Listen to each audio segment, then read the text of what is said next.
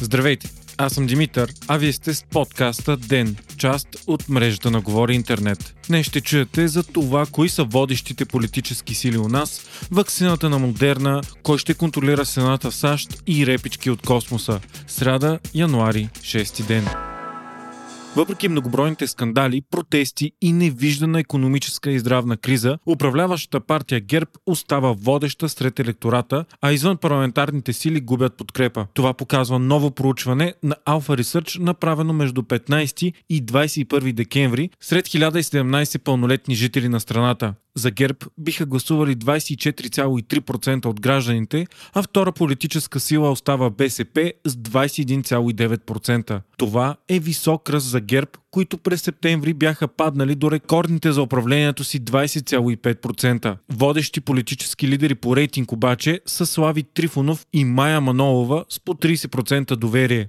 Партията на Трифонов получава 10,2% сред твърдо решилите да гласуват, което би я направило трета политическа сила в страната, но е голям спад спрямо септември, когато има такъв народ получи почти 15% подкрепа. В парламента със сигурност ще влезе ДПС, която към момента има 7 7,2% спад от 9,9% през септември.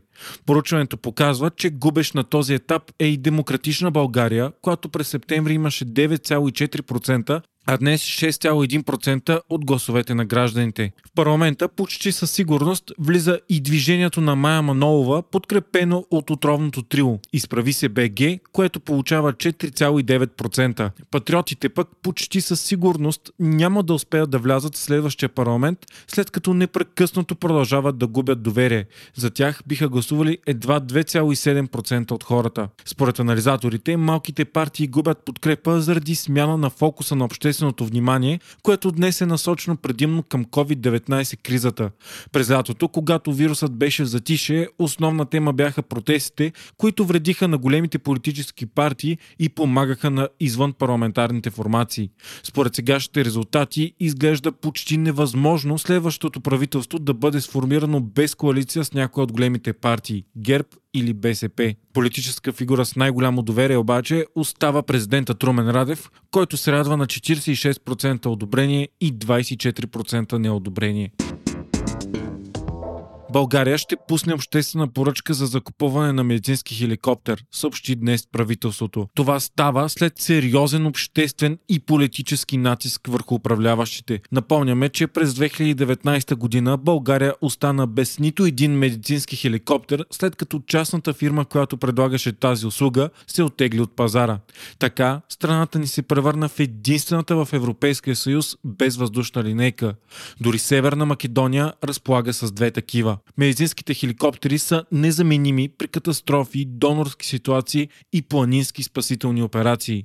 Миналата седмица се случиха няколко инцидента в Стара планина с тежко ранени и загинал, които отново повдигнаха сериозния въпрос за липсата на медицински хеликоптер у нас. По думите на спасителите, само една планинска операция, която спаси 4 души в Стара планина, но продължи 11 часа и рискува живота на самите спасители, с медицински хеликоптер би приключила за час и половина.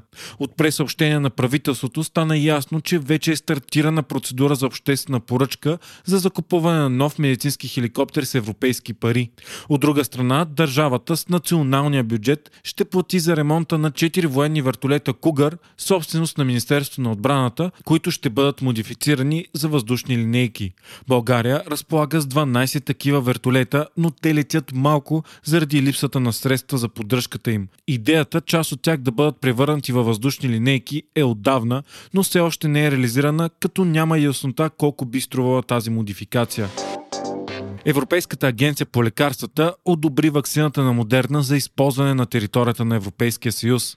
Новината е дълго очаквана и означава, че страните от съюза вече ще имат две вакцини, на които могат да разчитат, а съвсем скоро най-вероятно ще бъде одобрена и вакцината на AstraZeneca и Оксфордския университет. Вакцината на Модерна, подобно на тази на Pfizer и BioNTech, се поставя на две дози в интервал от 28 дни. ЕСА е договорила 80 милиона дози от вакцината на Модерна с възможност за поръчка на още 80 милиона. От тази на Pfizer пък са закупени 300 милиона. Междувременно в България, въпреки ограниченията и заплахи от глоби, в Калофер се състоя традиционното мъжко хоро в коритото на река Тунджа. Ритуалът беше гледан от десетки хора без спазване на дистанция. На много места страната нормално се проведе обичая за богоявление, вадене на кръст от водата, отново без спазване на противоепидемични мерки. За пореден ден обаче новите случаи у нас продължават да са сравнително малко. 1310 случая при направени почти 11 500 теста. Намаляват и хората настроени в болници, както и броя на починалите. Демократите в САЩ са на крачка от мнозинство в Сената, след като спечелиха със сигурност един от двата балотажа за сенатори в щата Джорджия. Победата взе пастора от Атланта Рафаел Уорнок. Той ще се превърне в първият чернокош сенатор от щата, дългогодишен бастион на републиканците. Джорджия поднесе изненада на тези избори, след като първо подкрепи Джо Байден, а сега Уорнок. Вторият балотаж за сенатско място между републиканците и демократите е на кантар и резултатите ще излядат до часове. Въпреки това е все по-вероятно и там да спечели демократа Джон Осов, който към момента води. Именно от това място зависи дали демократите ще изравнят републиканците в Сената. Ако те спечелят и второто място, както се очертава, двете партии ще имат по 50 сенатори.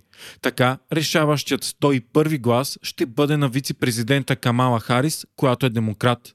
По този начин правителството на Джо Байден ще може много по-лесно да прокарва решения и назначения през горната камера на Конгреса, след като демократите държат мнозинството в долната камера на представителите.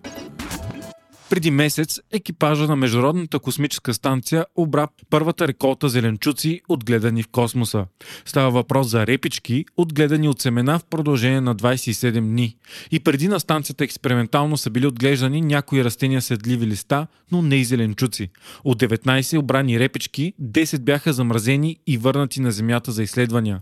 Сега обаче НАСА обяви, че е позволила на 9 от репичките да бъдат изядени от екипажа на станцията, превръщайки репичката в първият зеленчук, отгледан и изяден в космоса. Вие слушахте подкаста Ден, част от мрежата на Говори Интернет. Водещ и главен редактор бях аз, Димитър Панайотов, а аудиомонтажът направи Антон Велев. Ден е независима медия, която разчита на вас, слушателите си. Ако искате да ни подкрепите, можете да го направите ставайки наш патрон в patreon.com, Говори Интернет, избирайки опцията Денник. Срещу 5 долара на месец ни помагате да станем по-добри и получавате достъп до нас и цялото общество на Говори Интернет в Discord. Ако пък не искате да изпускате епизод на ден, не забравяйте да се абонирате за нас Spotify, Apple iTunes, Google Podcasts или другите подкаст приложения, които използвате.